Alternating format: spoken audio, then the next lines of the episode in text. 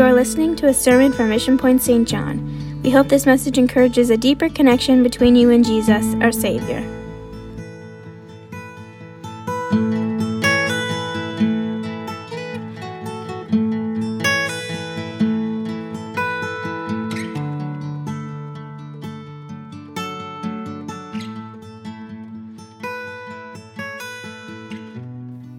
Amen. We've been on this series, and this is the last part of the series. And I can tell you, for me putting it together, it hasn't been easy because it's been challenging me before I deliver it to you. It's had to go through my spirit and pick away and prod at me, start pruning away things that shouldn't be there so that I can grow in Him. And uh, so, over the last three weeks, we have been on this series, Sunday mornings, and we've been talking about the fruit of the Spirit. And today, we find ourselves in this final part. We've covered so far love, joy, peace, patience, kindness, and goodness. God has been speaking to his church about spiritual growth, growing us. And again, I'll remind you that Jesus called himself the vine, and we are the branches. That's right. Oh, you guys have been paying attention. Hallelujah. I can go sit back down again. Our only responsibility is to stay connected to the vine, to stay connected to the Lord. And as we do, He grows through us what is needed in His kingdom. But how do we stay connected to Him? Prayer. It all dwindles down to prayer. It's not fancy programs, it's not special seating, it's not the right lights, it's not the perfect song set None of those things. It's prayer. Jesus said that his house is to be a house of prayer. And so he's been calling us back to prayer, back to a place where we are connected to him stronger than we ever have been. Now is not the time to sever ourselves from him to now is not the time to cut ourselves off from the vine, but it's time to get a firm grip and never let go of him so that as we do, he works through us. But let, let me remind you that these fruit of the Spirit are not our natural emotions. If they were, it'd be so much easier just to produce them. These are only produced through Him. He is developing Himself in us. The Bible tells us that we are the temple of the Holy Ghost. We house His presence within us. He takes up residence. That's what was happening here this morning. We have access to Him at any given time. And as we come together and worship here this morning, that presence, we, we dig right into that. We begin accessing His presence as we begin lifting up our hands, praising Him with our mouth, giving Him worship here this morning. That's when His presence is accessed in our life. And as He does, we are giving Him full permission to come in and renovate our lives any way that He sees fit. The writer of Hebrews in chapter 4, verse 16 tells us, Let us then with confidence draw near to the throne of grace that we may find, may, may receive mercy and find grace to help in time of need. That means that we can approach God and find the mercy and the grace that we need in our time of need. The fruit that hang off of our branch, visible to the world, isn't a display of our accomplishments and tell, tell everybody a story of who we are. Rather, they are visible to the world of what God has done through us. And show that what we are, we couldn't be without Him. We couldn't be without Him. And so, one more time, we're going to call out His name in prayer and ask Him to prune away, discard anything in us that's hindering our growth. Help us to be honest with ourselves and begin the process of producing His attributes in our lives. And so, once again, I'm going to ask you to lift up your voices all across this place. So, we're going to join together our voices in prayer. Ask God to let His will be done here today. Lord, we are so thankful for this journey that you have us on. How we thank you for what you've been doing in us, God, for what you've been producing. It's not us, Lord.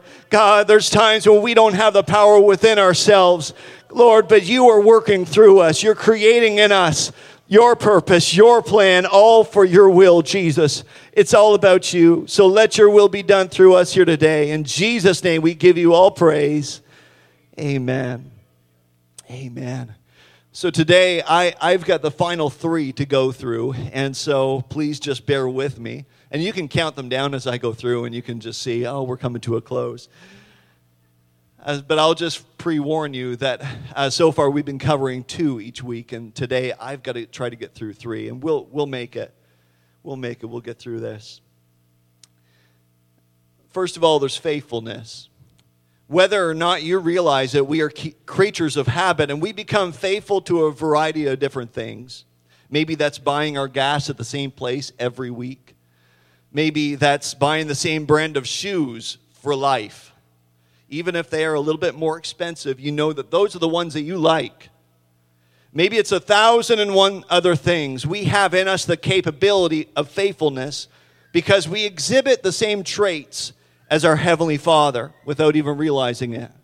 This is the fruit that took our Lord all the way to the cross. He never ran away from his plan he had for us, even though the cost was great.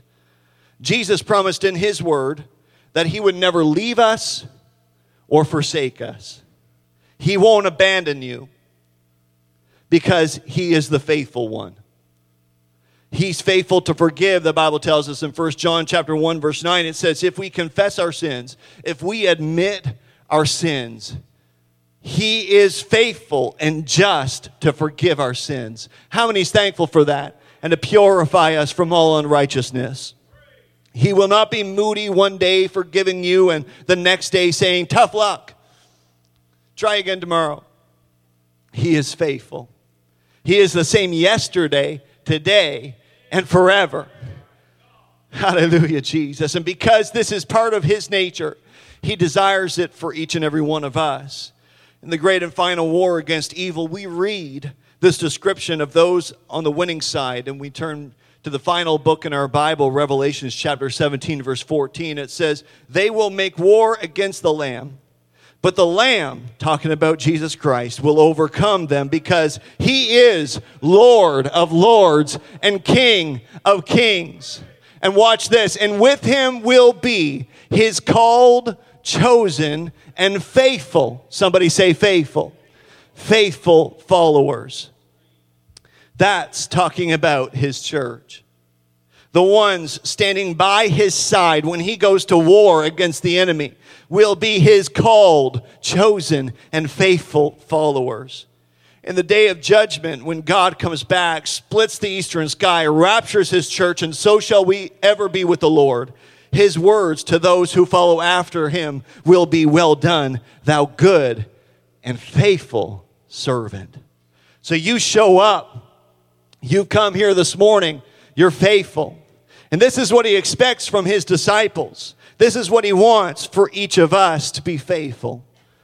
One of the things that the Apostle Paul was most grateful for was that Jesus considered him to be faithful. He writes in 1 Timothy chapter 1 verse 12, he says, "I thank Christ Jesus our Lord who has given me strength that he considered me faithful, that he considered me trustworthy." In other words, faithful, appointing me to his service. Paul knew what it was like to think that he was doing good, but when he encountered Jesus Christ for himself, everything changed. His whole life was changed in an instant. And now he is able to write in gratitude, thanks to God. I'm no longer the same. He has given me strength and has considered me. He's considered me faithful. Jesus saw this potential in Paul, and that is how a man so faithful to the law became the apostle so faithful to love. The very nature of this fruit is that it does the job needed regardless of any recognition. The true test of faithfulness is this if we will do what we are gifted to do for the body of Christ, for the benefit, benefit of the kingdom, even if we are seldom to never thanked for it.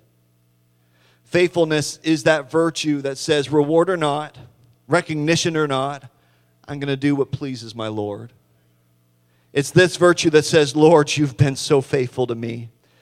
I'll be faithful to you for all my life. Habakkuk expressed in chapter 3, verse 17 to 18 of his book, he says, Though the fig tree does not bud and there are no grapes on the vine, Though the olive crop fails and the fields produce no food, though there are no sheep in the pen and no cattle in the stalls, yet I will rejoice in the Lord. I will be joyful in God, my Savior. Even when it doesn't look like anything is being produced, nothing is growing, even when it doesn't look like God is doing anything in my life, I will faithfully follow Him even when that prayer that you've been praying for the last 40 years hasn't been answered yet. He is still my Savior, and I'm going to praise Him. When we are only faithful when it pays off in some sort of reward, we are operating in the flesh. The cause of Christ will be abandoned when we operate this way. But those with the spiritual fruit of faithfulness will continue to serve the Lord when the benefits cease and there are only burdens to be carried in prayer. This is the point that Jesus invites us to take up our cross and follow him. Cross bearing is not for the unfaithful. They will abandon Christ at the point at which the burden is greater than the benefit. Unfaithful people will stop going to church because they don't like who's preaching. I hope that's not the case here this morning. they don't like the songs that are being sung. The seats aren't quite to your liking. The climate is too cold or too hot.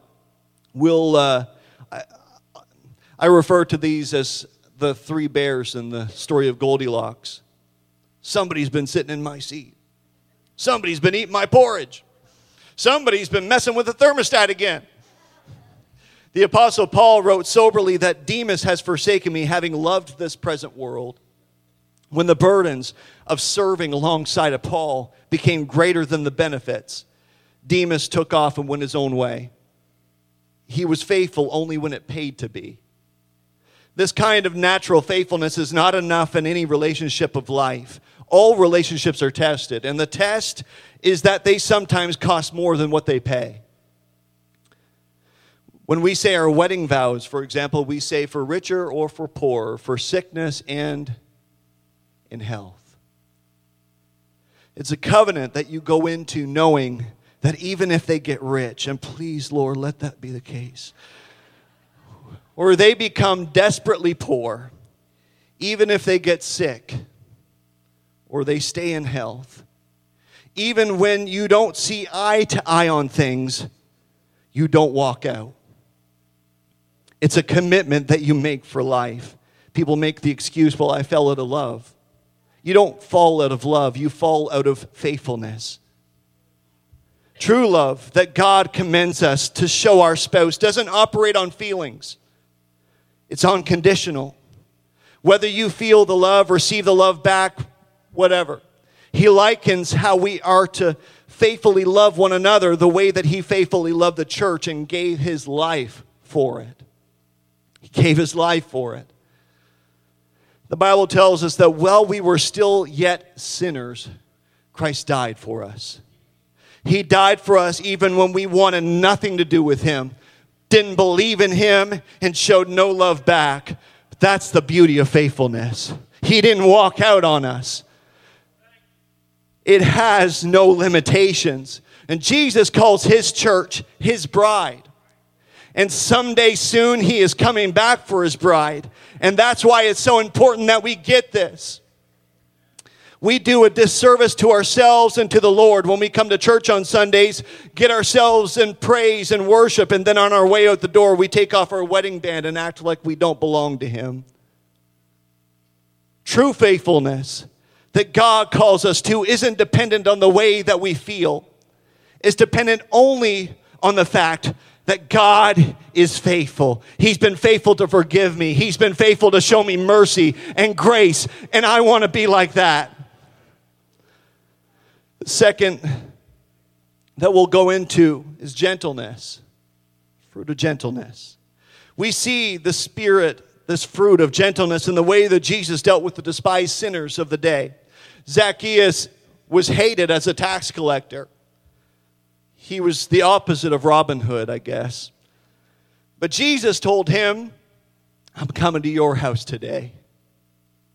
The Pharisees were ready to stone the woman that was taken in adultery. The Bible tells us this story, but Jesus gently turned to the crowd surrounding her and said, Let he that is without sin cast the first stone. The only one that could have thrown a stone who was without sin chose not to. It's only, it's the one who takes all the facts into consideration. The hard hearted are quick to make absolute judgments regardless of the circumstances, seldom open to grace. A non gentle Jesus would have had the woman stoned. Okay, go ahead and do it. And only later reflected on the strange circumstances that the man was not also brought to be judged. But thank God he is gentle. Thank God he's gentle. We could see this woman was being used by the Pharisees. They didn't, they didn't care about her fate, but only for how she could be used to trap the Lord. She was a ploy, a pawn in their political agenda. But Jesus wasn't interested in any of that. He was only interested in this woman's soul. And while the Pharisees looked at the present, Jesus looked into eternity.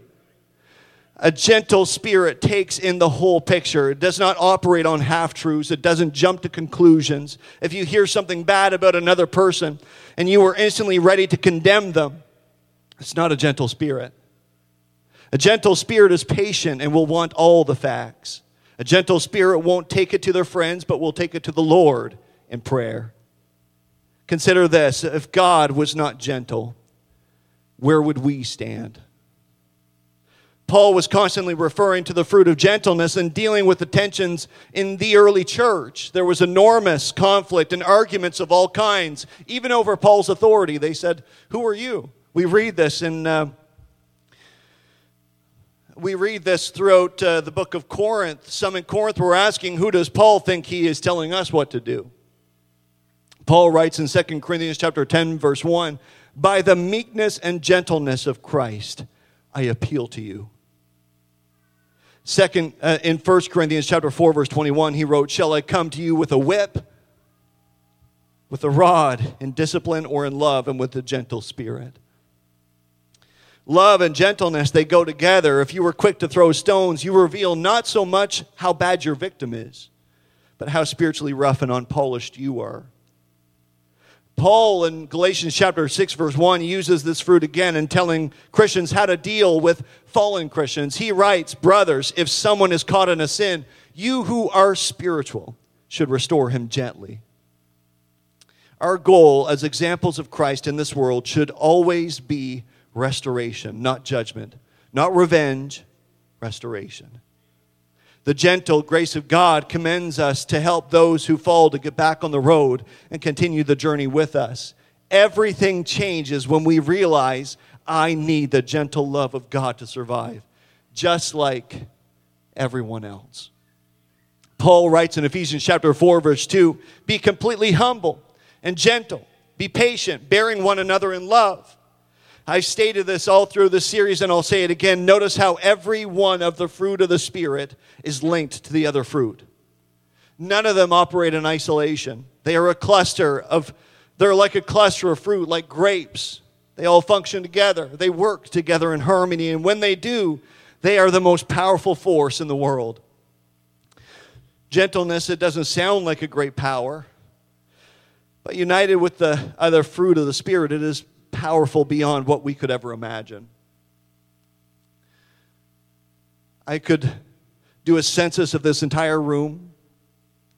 We could go through here and ask if you were a superhero, what power would you want to have? And there wouldn't be many people that would say, I want the power of gentleness. Paul wrote to Titus about how Corinthians, how Christians should live in their culture. He used the fruit of gentleness as one of the key ingredients. In Titus chapter 3, verse 1, we read, Remind the people to be subject to rulers and authorities, to be obedient, to be ready to do whatever is good, to slander no one, to be peaceable and considerate, which translated means gentleness, and to show true humility toward all men. I, am sorry, I gave you the wrong translations again. We ourselves determined at times to believe we have to fight with weapons that people understand. Fight fire with fire. That's the only thing that they'll understand.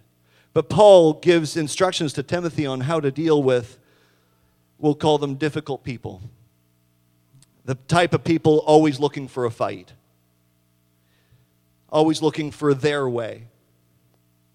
He writes in 2 Timothy chapter 2 verse 23, don't have anything to do with foolish and stupid arguments.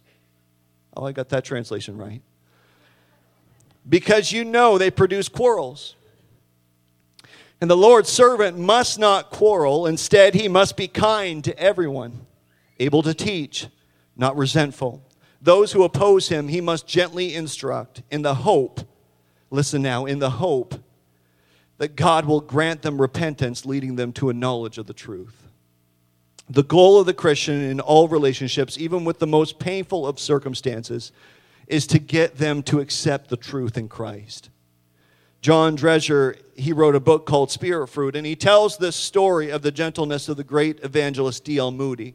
You might have heard of him before. Crowds came to hear him everywhere he went. On, on one occasion, a young boy, dirty and ragged, came to the door of the large church where he was coming to preach. The usher at the door told him that he should be home in bed, and he turned him away. Now, that wouldn't happen here today. Our ushers know better. They're not going to do this. The lad went to the side of the church where he was crying when Moody arrived in his carriage. He heard the boy's sobs and went over and asked him what his problem was. And he explained he was not allowed in to hear Moody preach. Moody smiled and said, Do you really want to get in? I know how you can get past that big fellow at the door. Are you willing? The lad's response was a definite yes, sir. Moody told him to hold on to his coattails, not let loose until he said so. And so Mo- Moody just walked into the church and up to the pulpit with, his, with him holding on to his coattail. And the little guy was right behind him. And he said, Now, my boy, you sit here. And he put him in his chair, where he listened to Moody preach. The pastor who told this story said, The reason I know it is a true story is because it happened in my church, and I was that little boy. Moody's gentleness in this boy's life led him to become the pastor of that church in the future. The bottom line is God expects us to be gentle. The Lord had great power, and He could have zapped people into conformity to the will of God, but He didn't. He used love and gentleness. He did not compel people to follow him, he called. And some did, but many didn't. He was a gentleman who treated all people with dignity and he respected their right to say no. He did not say to the rich young ruler who walked away, Get back here, take up your cross, follow me. Instead, he wept and let him walk away. Jesus did not force himself on anybody. He hasn't forced you to come here today. Nobody held a gun to your head and told you that you had to be in the house of the Lord. We've chosen because God is gentle. And that is why there is a plan of salvation rather than just a plan of judgment. Thank God for his gentleness. And lastly, here this morning is self control. The last fruit of the Spirit and the final part of our series is self control. One of the things that made Lincoln, Abraham Lincoln, so great was his self control. The nation was coming apart at the seams when he came to power with a civil war that had everybody's emotions operating at extremes. To add to the tension, some army contractors were ripping off the government. And of course, it made Lincoln very angry. Seward, his Secretary of State, wrote a scathing letter to a thieving contractor, and he showed it to Lincoln. Not half strong enough, said Lincoln. Seward, he was ecstatic about this. And so he wrote another letter that scorched the paper and then he handed it to the president and said, There. The president said, Serves him right. Very well, Mr. President, and I'll mail it at once. Oh, no, said Lincoln, don't mail it, throw it into the trash. Lincoln knew that he could not afford to alienate any more people if he was going to win the war. And so he controlled his desire to blast those taking advantage of the situation for their own personal gain. If Lincoln would have sent all the nasty letters he wrote, he probably would have lost the war. And so would we. This last fruit of the Spirit is not at the end. as a sign that it is the least important of the nine. It is, in fact, essential in keeping all the others from rotting on the vine. Every virtue can become a negative if it is not controlled. Even love needs the balance that comes with self control. It is the fruit of self control that tells a believer when they are getting at a balance and letting the flesh be their guide rather than the Spirit of God. Rivers, they're so important for sustaining life. We put houses all along them. They're the most expensive real estate that you can buy is along a river because people want to be by water. But when it overflows its banks, like I'm sure will happen in spring, it causes utter chaos. The point is is that everything can become bad if it goes to excess. And that is why self-control is the key to keeping all these fruit of the spirit from going bad. It's like their protective coating. They never rot and go bad as long as they are linked to self control. The Bible refers to the church, the people of God, as the beautiful bride of Christ. I already stated this. And yet, it is filled with examples of this beautiful bride becoming destitute because she lost self control. James chapter 3 verse 6 says the tongue also is a fire, a world of evil among the parts of the body. It corrupts the whole person sets the whole course of his life on fire and is itself set on fire by hell. I'm convinced that somehow today our fingers are linked to the tongue because emails and social media can show us the nature of a person very quickly. All of us carry a portion of hellfire around in our mouth. And if we lose control of it, we can be as destructive as a fire breathing dragon spewing out flames of gossip and slander that turn reputations to ashes in seconds. We need the power. We need to realize that there are enemies ever banging at the gates of our lives, but they have little power unless we throw them the key by loss of self control. This final fruit is vital to keeping the whole cluster of fruit hanging onto the vine. It's the inner strength that determines what will be allowed to move you to action. King David, he allowed the sight of Bathsheba bathing on her rooftop to invade his inner life and take over the control of his actions. His plan that evening was not to disobey the will of God, I'm sure. He didn't set out to do that. But he lost control. In this tragic story is another man who illustrates perfect self control. It was Uriah the Hittite, the husband of Bathsheba. David brought him home from the battlefront to be with his wife, so he would think that, that the child was his own. But Uriah was one in 10,000 fighting this battle for Israel. And he refused to be with his wife when other soldiers were out risking their lives. David even tried to get him drunk, but he would not change. He was so self disciplined that David could not manipulate him. So David decided to have him murdered on the front lines of battle to get him out of the way. And from this entire story, we see that the soldier was superior to his king in self control. The king let the enemy in and he betrayed his God, his people, and himself. But here was a soldier who would be faithful to his commitments, even if it meant denying himself, even if it meant denying his own rights. His eye was set on the entire kingdom, not on himself. He, not David, is our example when it comes to self control. The purpose of self control is prevention. James, he writes in James chapter 4, verse 7 Submit yourselves therefore to God. Surrender. Surrender yourselves to God. Resist the devil, and he will flee from you. It is the job of self control to keep enemies out of your life. Let this fruit get weak, and you are fair game for the enemy of your soul. It's what keeps us alert so the enemy doesn't come back in and, by lack of self control, steal everything that we have on our branch. Couple of weeks ago, I had told you about my dad and I planting a garden each year. We had such a fun time doing that. Each year we would go out and, and do it, but uh, there would be times when we would go down and see how the garden was coming along, only to realize that animals had come and stolen what was growing. So frustrating when that happens. That happened to Pastor a couple of years ago when he planted a garden. Everything was just turning lush and green, and the tomatoes were growing, the everything was growing, and he comes into his backyard, and everything was gone. So frustrating when that happens. So we need to add preventative measures to deter things from coming in and taking everything that we've been working so hard to keep.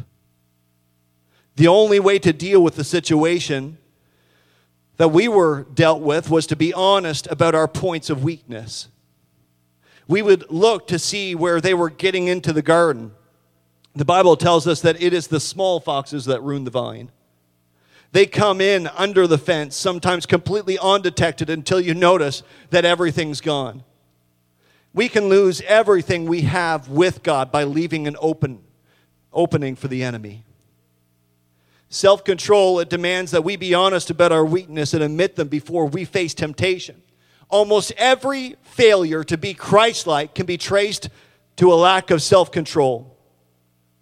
But on the other hand, almost every success at being Christ like can be attributed to the power of self control. When Jackie Robinson was signed up as the first African American man to play in the major leagues, he, he was warned by Branch Rickey that he would be persecuted. What will you do? asked Rickey, when someone without provocation holds off and hits you in the face. Jackie said, I have another cheek. Isn't that right, Mr. Rickey? That is how he won over all the opposition. Had he lost his temper, he would have lost his place in history. By self control, he not only won for himself, but he won for all who followed after him. The display of a lack of self control goes back to the beginning. God said, Do not eat of the forbidden fruit. But when Eve saw how delightful it was and good for eating, she let her appetite and desire rise above her loyalty to God. And that was the origin of sin. Sin is primarily a loss of self control. It is letting the desires of the body take precedence over the will of God. We read Paul's letters to the early first century church and we see that they were struggling with division, disunity, immorality, and so much more. And the enemy had snuck in and was rotting away their fruit on the vine.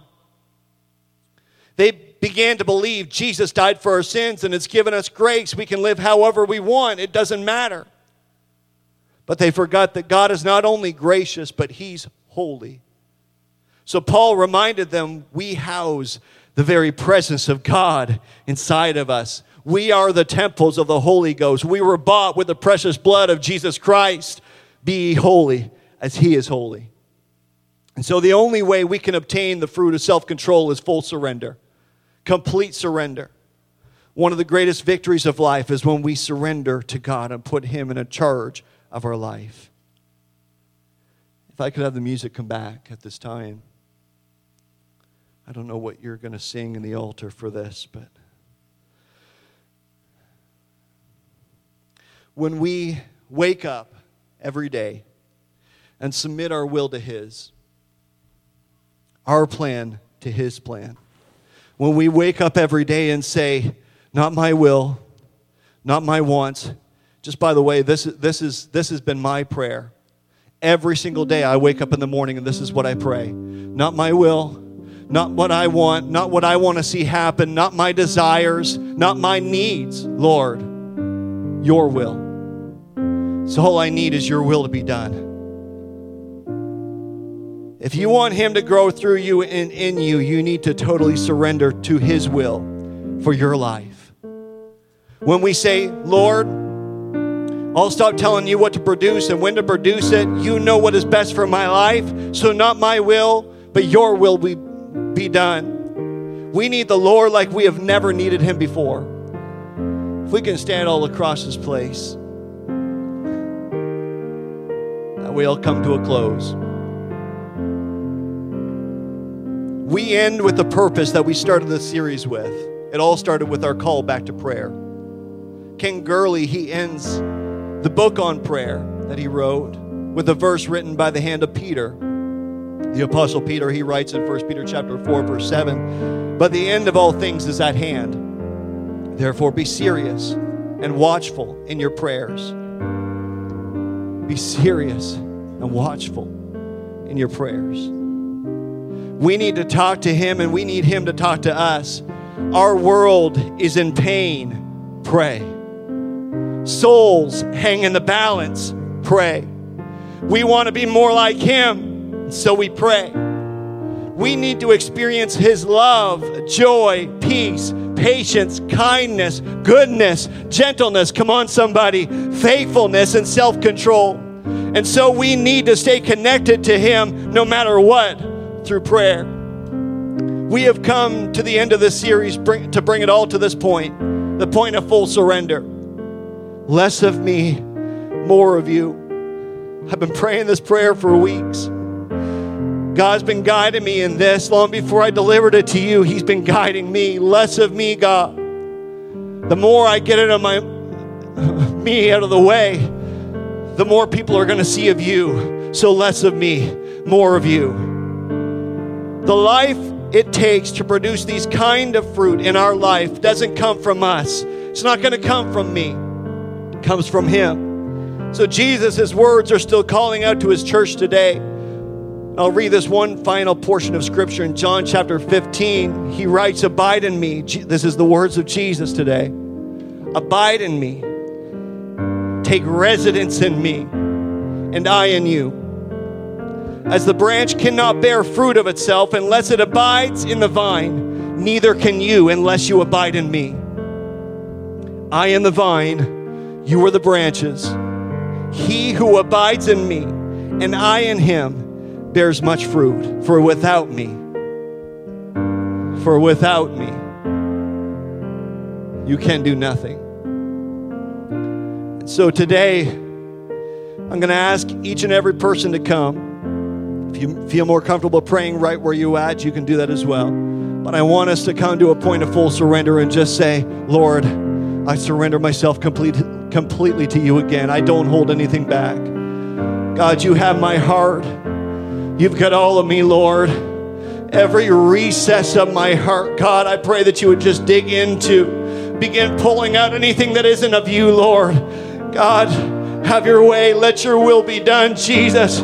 God, my prayer today, Lord Jesus, is just less of you, less of me and more of you, less of me and more of you. Let your will be done, be done here today. God, we give you praise.